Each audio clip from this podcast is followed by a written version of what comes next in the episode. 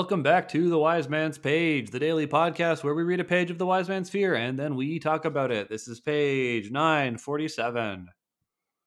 Before I left, he sold me an egg, three iron nails, and a shabby cloak that could render me invisible.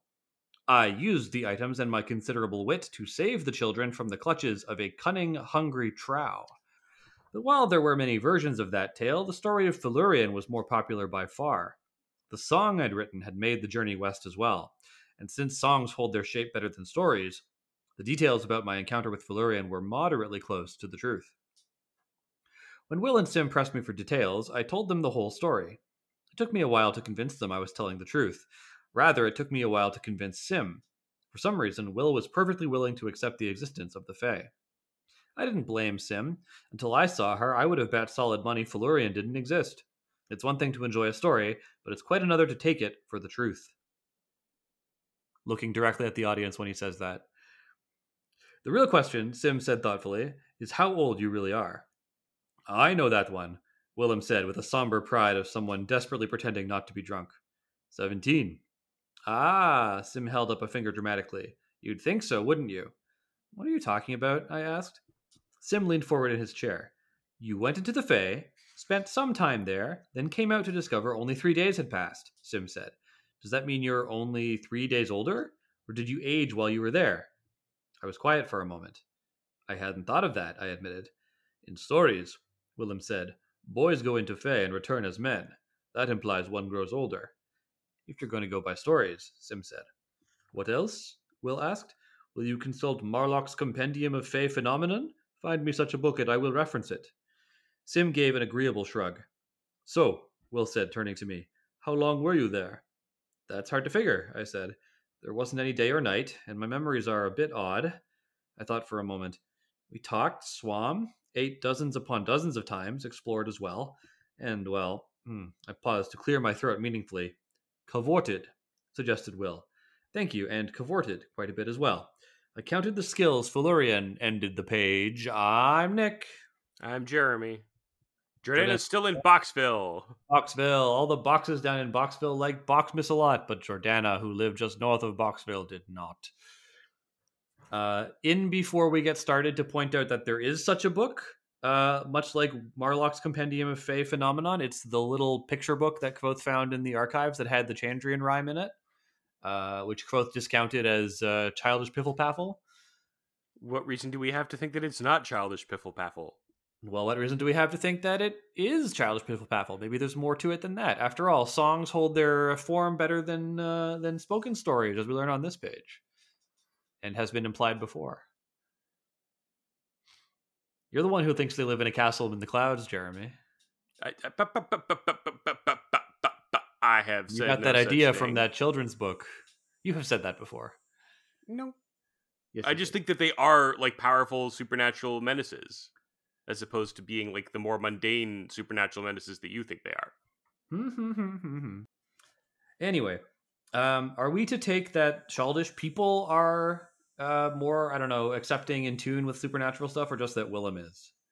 Um, not really Is this clear. supposed to be a cultural thing? I- I just don't think it's really all that clear. I Hmm. think it could be either, and I think until we have more context, um, I don't think it's uh, something that we can profitably conclude or like draw a conclusion on. I think it's a question we should think about. Like, why is Sim more willing to believe this stuff? Why is why is why is Will rather more willing to believe this stuff? Why is Will more willing to look at story stories as sources of truth than than Simmon is? But I don't think we can. I do uh, think that it's interesting and funny and good that once Simmon does buy in, he starts thinking about it, analyzing it. Maybe he's trying to poke holes in it, but he's doing a close read here. Once he does finally buy in, okay, so you did spend time with Felurian. If true, how old do you think you are? Because, like you said, only three days passed. Let's figure out the actual science behind it. mhm, Yeah, he's, like a he's a facts and logic guy. He's trying to analyze it. Exactly, exactly. Very relatable as someone who also has embarked upon a fruitless quest to analyze a uh, an endless book. Uh, this this rings very true to me. Mm. And you know i think certainly this has been raised in the past and we've read this book before but it's nice i don't know i, I don't think of this as being meta I think this is an like almost an invitation. It's saying if you haven't been doing this thinking, reader, in the past, you can. We invite you to because we the the uh, characters are also doing it. You should think twice about what you're reading. Also, I was glibly saying during my read uh, that, as Kvothe says, it's one thing to enjoy a story, but it's quite another to take it for the truth. You know, side eye, side eye, looking directly at the camera while he says that. Yeah, like that it, is theme stated alert. Yeah, it's not quite Zefram Cochrane saying you're all astronauts on some kind of Star Trek, but it is close. Or uh, Grace Jones and Christopher Walken saying, "What of you? A view to a kill." Hell yeah! Truly, unironically, one of my favorite things ever is when someone says the title of the movie in a line of dialogue. oh God. Is that why you like saying "Page of the Wind" at the end of every uh, episode? No, I just like that as like a way to tie everything up. I guess it doesn't count if you are saying it as the title. You have to sort of slip it in. Yeah, it has to be diegetic. It has to just Yeah. be like part of the narrative. Right. And like this is where Kvothe starts to I mean, I guess he's brought it up before to Elodin, but again he's kind of he is saying again that his memory of his time in Fae is hazy and he's not actually sure how long he was there, which I think if we are not taking everything that is said in the text of this book as the literal truth, then we have to think about well, what else might he not remember or remember incorrectly from his time there? This isn't made explicit, but I wonder if the fact that the song exists is how he's able to remember as much as he does. Because he Mm. wrote the song in the Fae or close enough to it. Um, and so those details have persisted.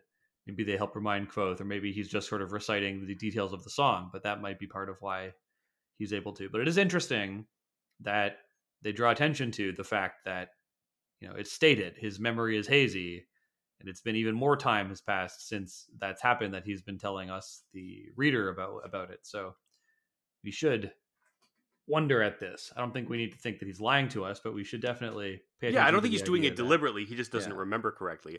Nick, I really like this suggestion that the song, the reason he remembers as much as he does is because he wrote the song. Because I was going to joke that the reason that the song has preserved details better is because it's a song about boning and uh, people love to think about boning. But I actually think that you're onto something that he like wrote this song in Fae, brought it back to the real world, and because songs hold their shape better than stories, it it has like likely more truth in it than anything he remembers. hmm And I, that feels my favorite phrase, thematically resonant as well. There might be something to that that helps him solve the whole puzzle, right? If there is something that you make in Fae that will persist in the real world and hold some kind of truth to it, maybe that needs to be a song Hmm. or a story or or something. Nick, how do you say uh, if you were to tell me that you had gone swimming but in the past, how would you say that? Swam? Swam. Interesting. Well, what do you say? Swam. Huh. Sounds like an untuned drum. Listeners, write in and tell us what is the correct way to say that word. We, need Jordana. I feel like Jordana, with her posh accent, would definitely yeah, her my side, but- inexplicably posh pronunciation of like one percent of words. yeah, but uh, let's let's make a note and uh, ask her when she gets back how she pronounces it hmm because I have to know. rather, it's rather annoying that we don't know how she says swam. Is there anything else you want to talk about on this page? I've been racking my brain trying to fit the the phrase "page of the wind" in diegetically, but in this episode, in order to tie it together. But I don't Mm. think that's going to happen. So I'll put it on the back burner when you least expect it. Bam, whammo Yeah, we'll probably do it tomorrow on another page. of The wind. wind. We did it.